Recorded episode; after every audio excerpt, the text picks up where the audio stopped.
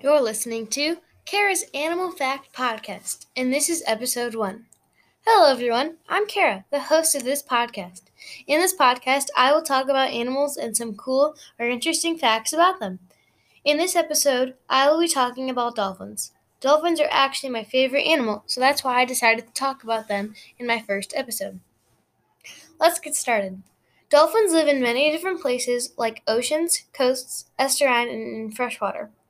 Dolphins are super smart. They are the second most intelligent animal in the world.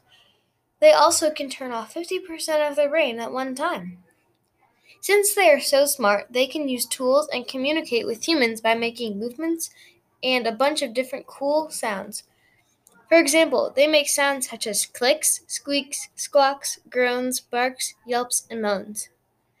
Dolphins are really strong. They produce 300 to 400 pounds of thrust, when an Olympic swimmer can only produce 60 to 70 pounds of thrust. This is what makes them able to swim really fast. I mean, they usually swim around 2 miles per hour, but they can reach speeds of 30 miles per hour.